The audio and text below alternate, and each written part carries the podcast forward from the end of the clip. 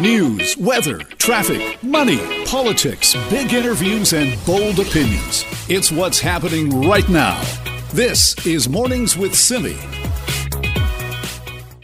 Well, as you've been hearing on the news, NATO leaders are going to be meeting for an extraordinary summit in Brussels uh, tomorrow.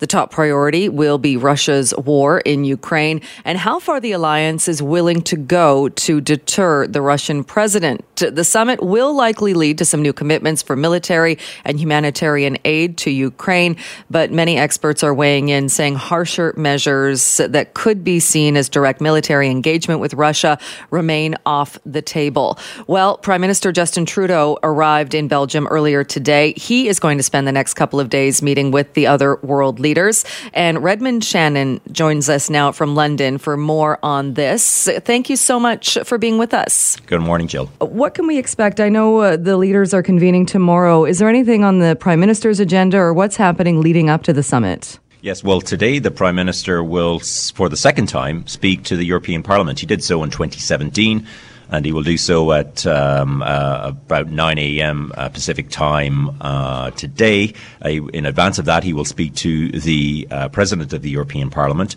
but um, he will be expected to obviously speak about the war in Ukraine to the parliamentarians uh, in Brussels today. And um, on the agenda will no doubt be statements of solidarity with uh, the international community and uh, the European response to um, Russia's invasion of Ukraine. Um, sanctions, obviously, will be big on the agenda and how the world can uh, perhaps ramp up or the Western um, response can ramp up those sanctions in any way possible.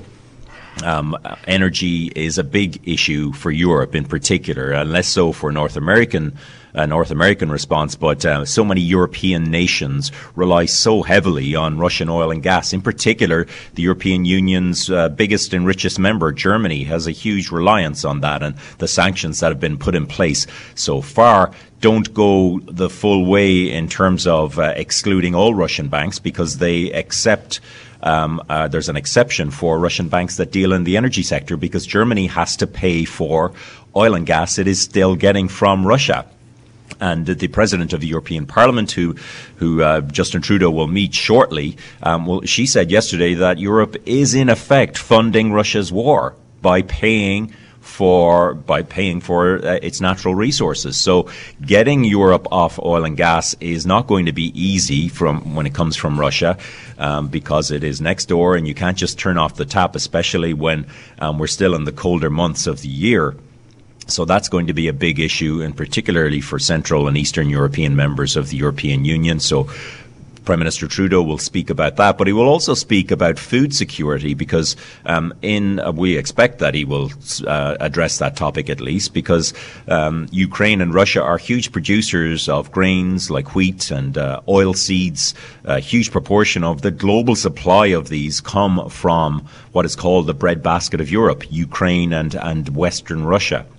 And if there are sanctions on Russia, obviously that impacts importing of those uh, to European countries and many uh, North African and uh, um, Middle Eastern countries too.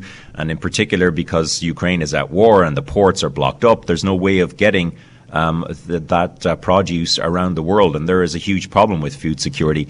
That is something that Canada could potentially address. The prairies being uh, Canada's breadbasket could potentially uh, be uh, a way for Europe to handle that situation, and for other countries, particularly poor countries around the world, to handle that. So that's what we can expect to uh, hear from the Prime Minister when he speaks to the European Parliament today. And when the leaders convene and when they meet, you kind of touched on this as far as the sanctions that are in place right now. Do you think there's going to be a disagreement or there will be pressure on some of the leaders to increase those? But, but given what you just said, obviously a lot of those repercussions also.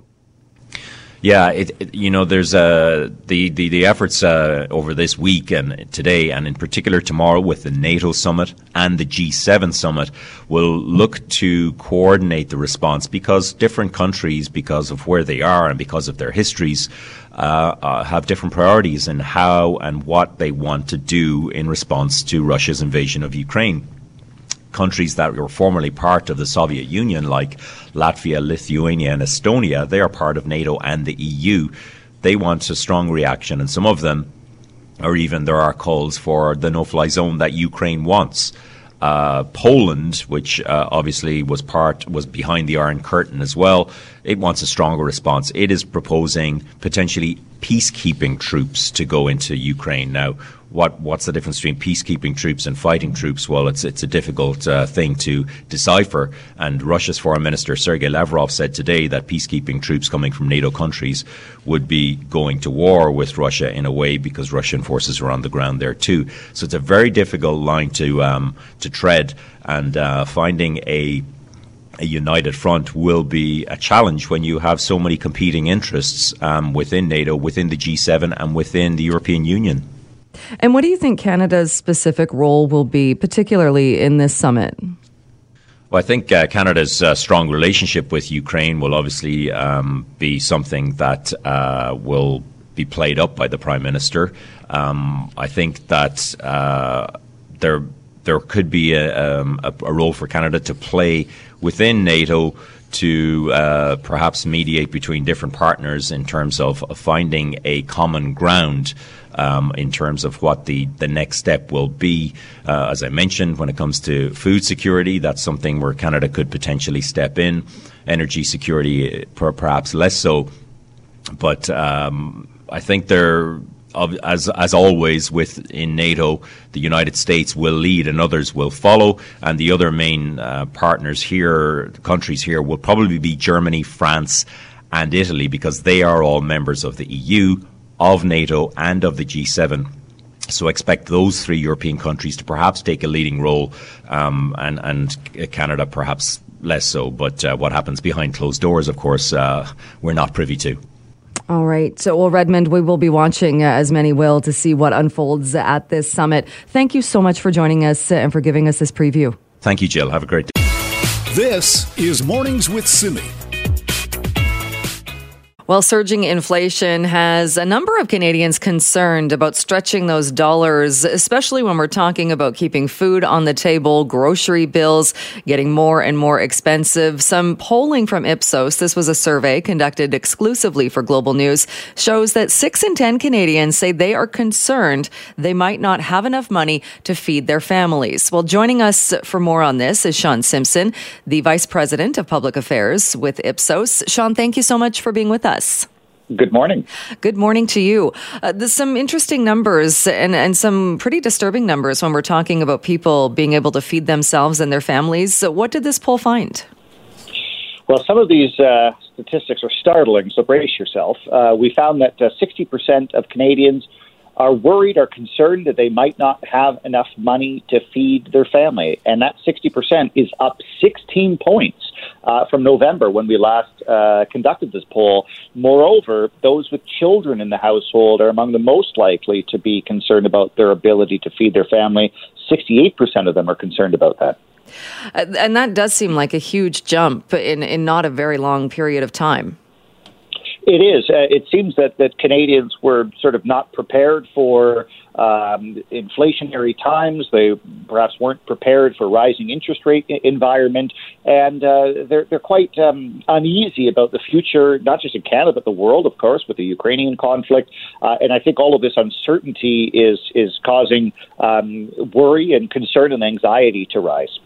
Uh, it looks like, as well, the people that you surveyed, uh, a good percentage of people are also concerned not only about food, but inflation and what that means for a whole range of everyday things.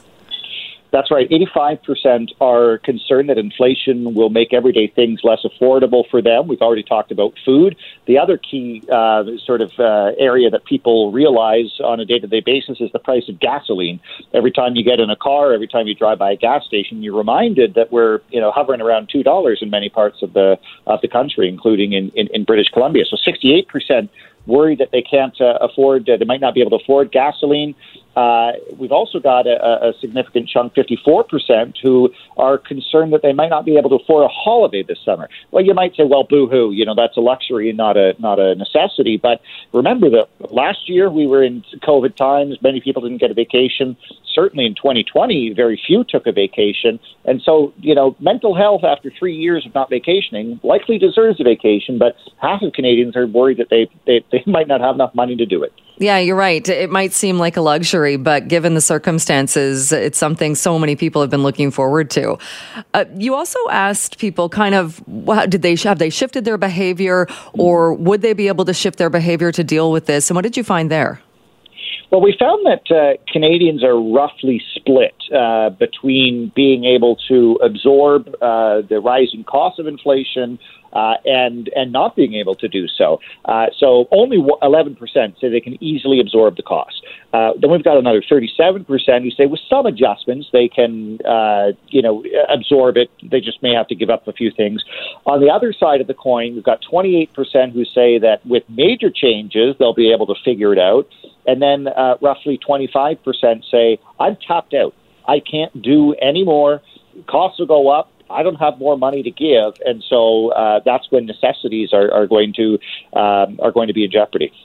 And it also seems like people, and, and not that there would be a reason for, for this to stop, but people are kind of bracing for inflation to continue going up and for prices to keep getting more expensive. They are. Uh, I mean, they're seeing the writing on the wall, and that is uh, a situation in Canada uh, that is being impacted by uh, not just COVID 19 anymore, but also the situation in Ukraine, and that's driven uh, oil prices higher. Um, you know, it's a it's sort of a net benefit for Canada because of our own gas industry, but it takes a long time for that to trickle down to the average consumer, uh, and and so they're they're worried that they might not be able to keep up with the with as quickly as prices are rising. They won't be able to adjust uh, fast enough. Three quarters feel that way. Uh, younger people disproportionately feeling the pinch. They were most impacted uh, by COVID 19, the economic uh, impact of it, that is, with job losses and being out of work. So, yet another um, uh, you know, sort of strike or burden uh, for, for our youngest citizens to bear. All right. Well, not uh, happy findings for sure, but certainly I think a lot of people will relate uh, with what those findings are. Sean, we'll leave it there for today, but thank you so much for joining us. My pleasure. This is Mornings with Simi. Jill Bennett sitting in for Simi Sara this week. Well, turning our focus now to what is happening with BC Salmon, a coalition of Canadian groups is now calling on Alaska's governor to stop the harvest of Canadian bound salmon. The Watershed Watch, Watch Salmon Society and three other groups have all written a letter to Governor Mike Dunleavy alerting him to this report. It's a report that shows Alaskan boats are intercepting hundreds of thousands of Canadian origin sockeye. Well, here to talk more about this is Greg Taylor, consultant and fisheries advisor for Watershed Watch Salmon Society, as well as the Skeena Wild Conservation Trust. Thank you so much for joining us. Well, thank you for having me, uh, Jill. What is the main issue then with the salmon? Uh, these, uh, I think the number was somewhere around 650,000 of the salmon being intercepted. Well, uh, Jill, that 650,000 number is just the tip of the iceberg. Those are just the fish we know about because Alaska provides those numbers on the sockeye. Co-migrating uh, with those sockeye is hundreds of thousands, if not millions, of pink salmon, chum salmon, chinook salmon, steelhead. They're all co-migrating through the same water through those same fisheries. It's just that we uh, Alaska is not does not provide those numbers because under the treaty they're not required to do so. So this issue is much much bigger than the number that's given out. So what would you like Alaska to do or what change do you think is necessary? Well, why we're going straight to the governor is because we realize that expecting the Canadian government or the Pacific Salmon Treaty to deal with this is both naive and um, and uh, we have low expectations of uh, any success on those routes. However, with the governor, we're hoping to get a meeting with the governor to have a have a reasonable discussion with them, telling them about what the impact his fishery is having on uh, Canadian salmon, and to remind them, uh, because believe me, I've worked up in Alaska for years. Alaskans care about salmon. So we need to remind them that if these were Alaskan salmon, this would not be happening. This Alaska does not manage their own salmon this way. Second, we need to tell them that we have a solution that allows Alaska to keep on harvesting all its own salmon while protecting ours. And finally, I think there is a, always has to be a bit of a stick. Alaska uh, markets its billions of dollars of salmon it produces each year under a sustainability la- label. And it, this challenges that commitment to their consumers. So I think there's a reasonable discussion to be had with the governor and hopefully make some progress on this issue. And when you say uh, with the second point there, there is a way that Alaskan fishermen can still harvest uh, all of the salmon while still protecting Canadian salmon. How how is that possible? Yeah, it sounds counterintuitive, but actually, it's all to do with geography. The fishery we're most concerned about is on the far outside of the panhandle. There's no Alaskan uh, salmon stocks out there all those are passing stocks. They're all going into the interior of the panhandle, like around Ketchikan area. So if those 40 or 50 boats out of the 200 that fish just join their colleagues on the inside, catching their fish in there, catching all little Alaskan fish, that's what's all going anyways. It's not going to Canada. Um, then the uh, Canadian fish, fish uh, salmon passing down that corridor could uh, allow be allowed to uh, migrate freely. So this could this is easily a win-win solution. This is in terms of the whole Alaskan seafood industry or salmon industry. This is so small to be inconceivably small uh, issue. So it is really an addressable one and one that does not cost Alaska anything. I, I know that except, oh, oh. except oh. in lost Canadian salmon. uh, your groups have written to the governor, and like you said, uh, this coalition of groups wants to speak uh, with the governor directly. Uh, it seems like it would be something that the DFO would be or should be involved in. Uh, what role, if any, is the DFO playing in this? Well, DFO um, is, has kicked it up to the Canadian government, which has kicked it up to external affairs. So, as you can imagine, the number of issues external affairs is dealing with in the United States, from uh, EV cars to softwood lumber to uh, dairy quotas, this is not going to raise uh, rise to the prominence that it needs to do for British Columbia. So, the expect we have little expectation Canada is actually going to take the bull by the horns on this one. So that's why we have to look at uh, different av- avenues to progress, to move this issue forward. Uh, do you think then you can get the ear of the Alaska governor? Is the, is the governor going to pay attention to, to groups like yours instead of, say, external affairs? Uh, well, the only thing we can hope for is, I like I said before, I worked in Alaska for many, many years, and Alaska really cares about its fish, really cares about its resources, cares about its fishermen um, I think there's possible possibility of having a reasonable discussion with the Alaskans on this issue, and if the governor really knew the background uh, and the science behind it, maybe he might be willing to uh, move forward.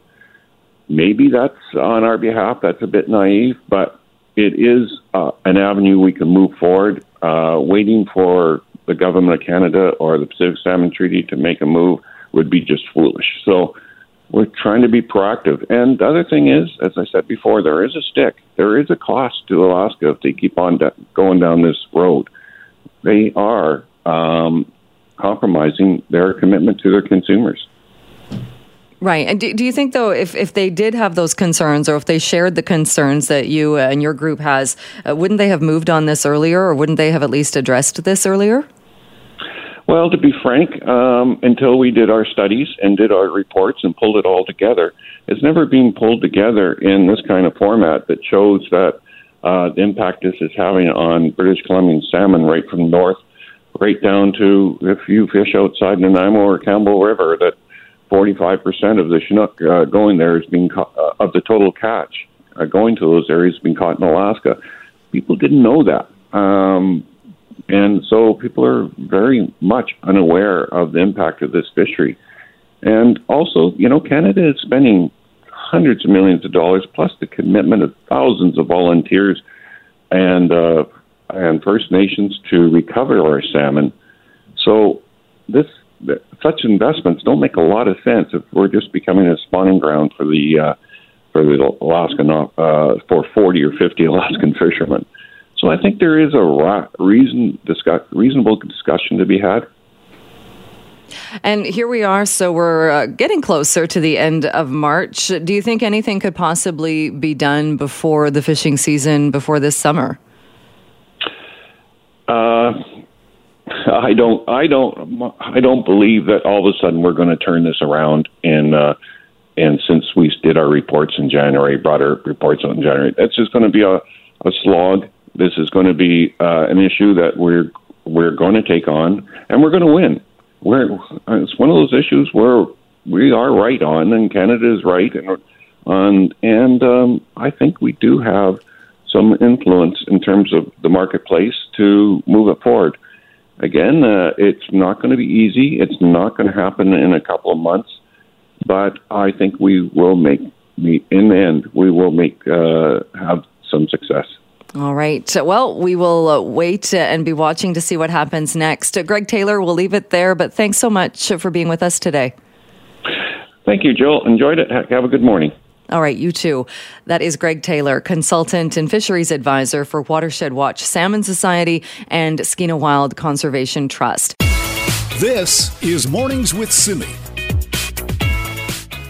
Jill Bennett sitting in for Simi this week. Well, as you know, as we've been talking about, one of the major proposals in the Liberal NDP agreement that was announced yesterday is to create a national dental care program specifically targeted at lower income Canadians. The idea would be first children under the age of 12 that don't have adequate access to dental care would be included in this. It would then go to people 18 and and then people people who are 18, seniors, uh, people living with disabilities by 2023, and to be fully implemented by 2025. So we wanted to talk a little bit more about this, and joining us to do that is Michelle Brault, head of advocacy and governance at the Canadian Dental Association. Thank you so much for joining us.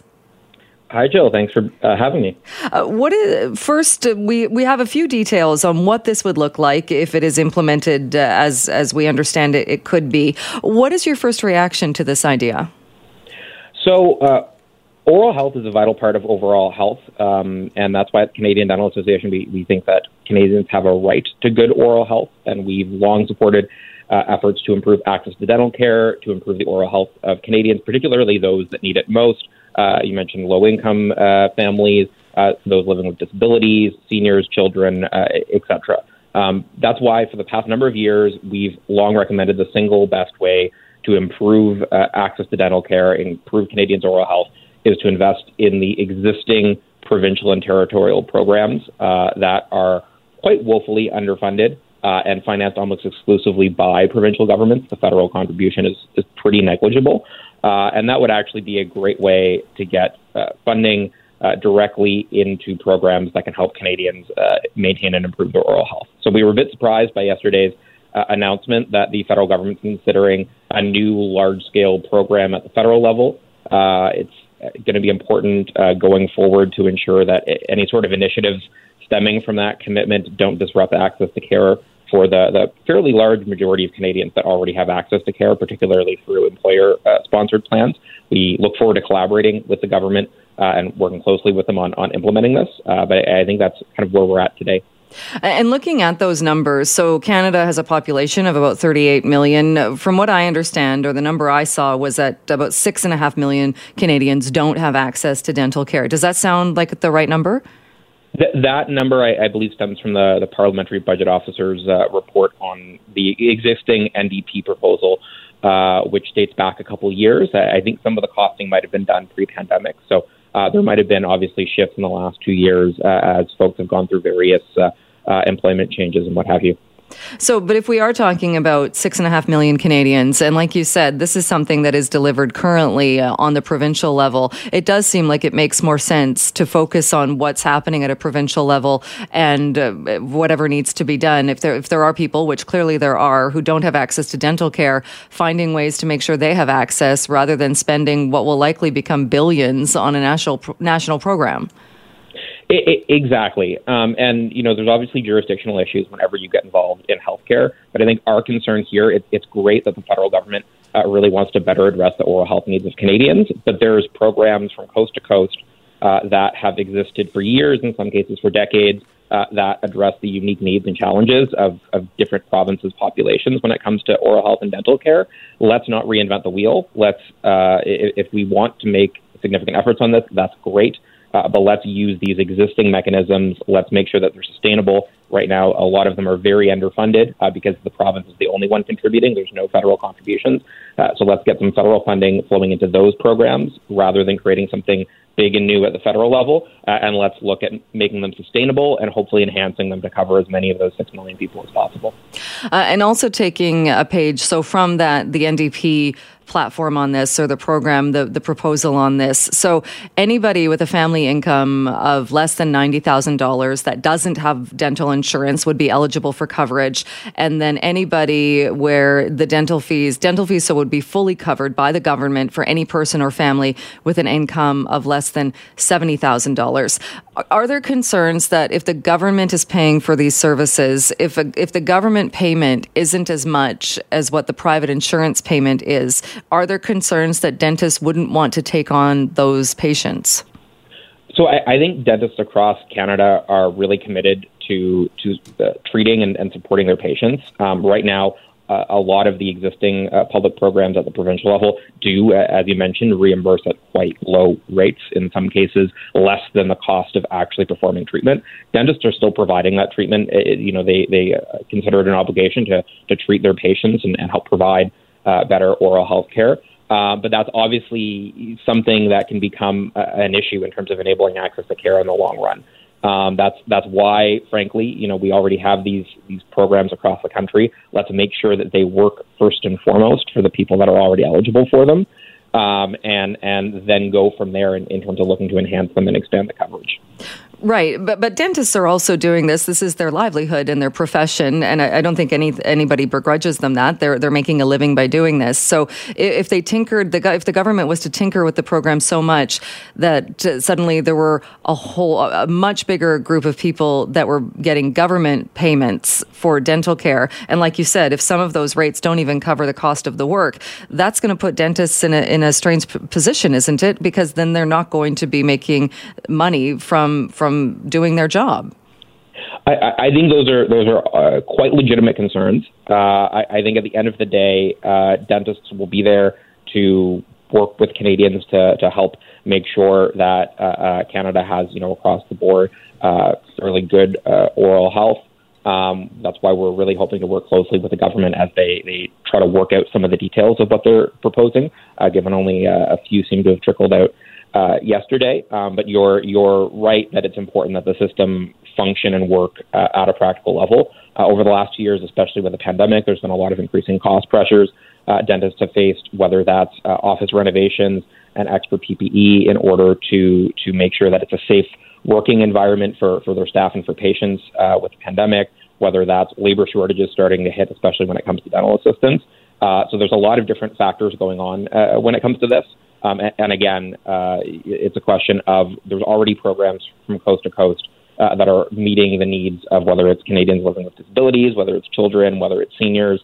Uh, let's try to work within that existing framework. Let's get the money delivered through those programs um, and and make them work well. Uh, and and look at expanding groups that are still missing coverage and that need uh, better access to dental care. Uh, let's not create a big new program in Ottawa um, that you know might might be a little bit more disruptive than we would want it to be. Right. But if there are already programs that are meeting the needs of people that don't have private dental coverage, then why do we need to, this at all? Then what, what, where is that gap then? And why do we still have the six and a half million Canadians who don't have dental care? I, I, I think a, big factor here is that right now, for these uh, existing uh, public uh, dental care programs that are run by provinces and territories, they're almost entirely funded by provincial governments. Uh, the, the federal government doesn't really fund dental care in Canada. There's a few small exceptions. Uh, if you're getting dental care done in a hospital, for example, uh, but the federal government hasn't really stepped up to the table when it comes to uh, oral health care. Uh, that's why our recommendation uh, for for the last number of years has been if the federal government wants to start working on improving uh, access to dental care in Canada, uh, step up to the table, start investing in these programs. You, you know, p- kind of pay the price of admission uh, if if they want to start entering uh, the zone uh, and, and make those programs work. So I, I think it's great news uh, yesterday that the federal government really wants to uh, uh, work on this this issue, really wants to to help Canadians achieve better oral health. Uh, but uh, there's there's probably some ways of going about doing that that are better than others. All right, uh, Michelle Brault, we'll leave it there. But thanks so much for joining us. It was really great to talk to you about this. Thanks for having. This is Mornings with Simi. Thanks for being with us this morning. Well, a new study, it has been put out by the Fraser Institute in Vancouver. It highlights the fact that the door could open for certain groups outside of Canada to claim certain rights inside Canada, including rights of title and other rights that are protected by the Constitution, again, within Canada's border. Well, joining us now is Dwight Newman, law professor at the University of Saskatchewan, to talk a bit more about this. Thank you so much for being here. Oh, I'm happy to join you.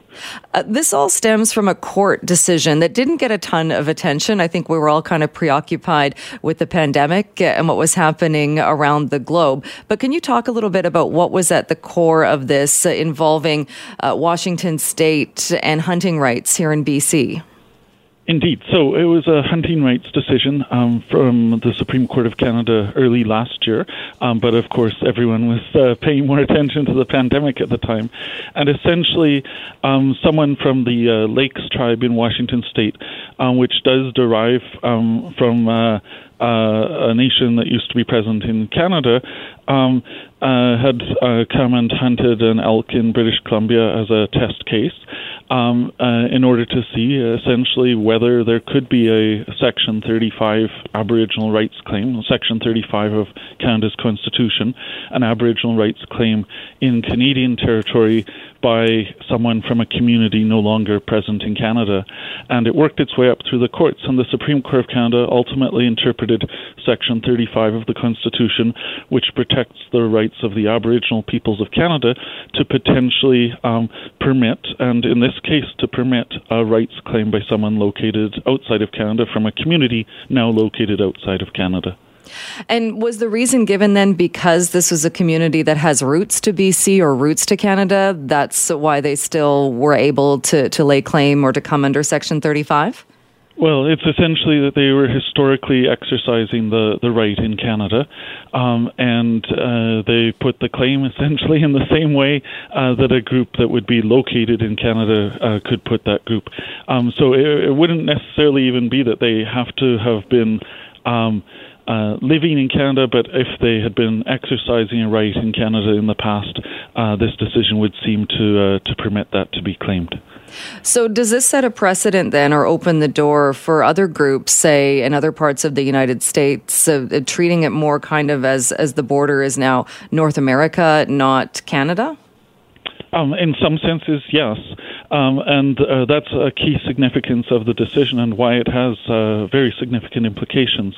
Section 35's reference to Aboriginal peoples of Canada hadn't been interpreted before in the courts, and the Supreme Court of Canada, now having spoken to that, uh, says in essence that uh, there can be a rights claim in Canada uh, by uh, a group not located in Canada if they meet the the legal tests for that. And so, all along the Canadian American border, as well as the Canada Greenland border, um, there have been historic connections, and in many senses, then uh, the border does not have the same relevance as uh, as it might have had before this decision uh, for those groups that uh, traditionally exercised rights in Canada. Uh, this doesn't say that groups with no connection to Canada can begin making uh, claims in Canada, but those that that historically operated across a border that didn't exist in the past um, may continue now to do so. the court has some little qualifications on that, um, but I suggest in the study study that those uh, aren't uh, aren't going to limit it very much.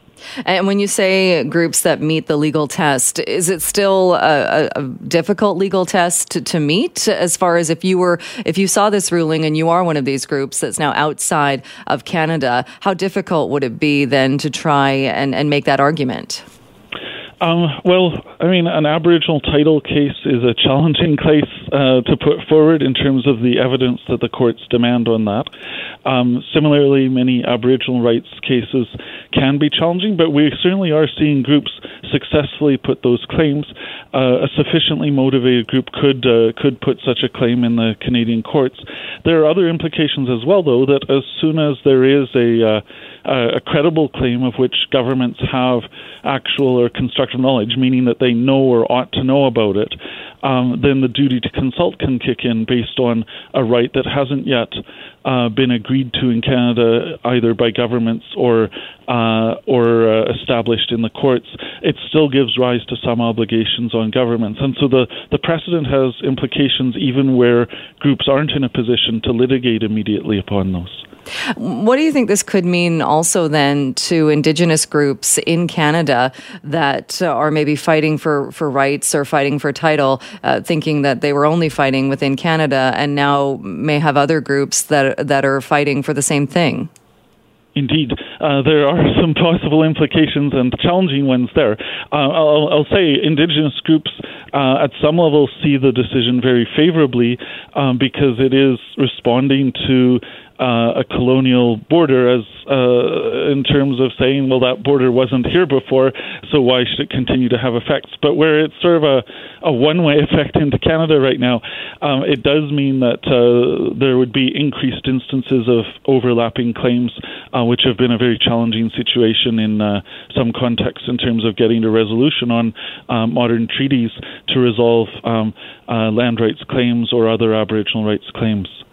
And I would imagine, too, because we're talking about a Supreme Court of Canada decision, this will deal with groups laying claims in Canada, but it's not as though it would then be vice versa and a Canadian group or a group somewhere else could lay claims, say, in the United States. Exactly. Yes, I, didn't make that quite clear in my uh, last response, but uh, it is sort of a one-way decision at this point, uh, where groups could make claims in Canada based under the Canadian Constitution. Uh, there isn't a similar constitutional clause in the United States protecting uh, Indigenous rights, so Canadian uh, based indigenous communities that may well have had historic um, uh, uses of land in the United States don't have an, any immediate legal basis to pursue those based on a decision of the Supreme Court of Canada that would take uh, development in American law. All right. Well, Dwight, thank you so much uh, for joining us and uh, breaking down this uh, Supreme Court of Canada ruling and what the implications could potentially be. Uh, thank you so much for being on the show today. Well, thank you for having me.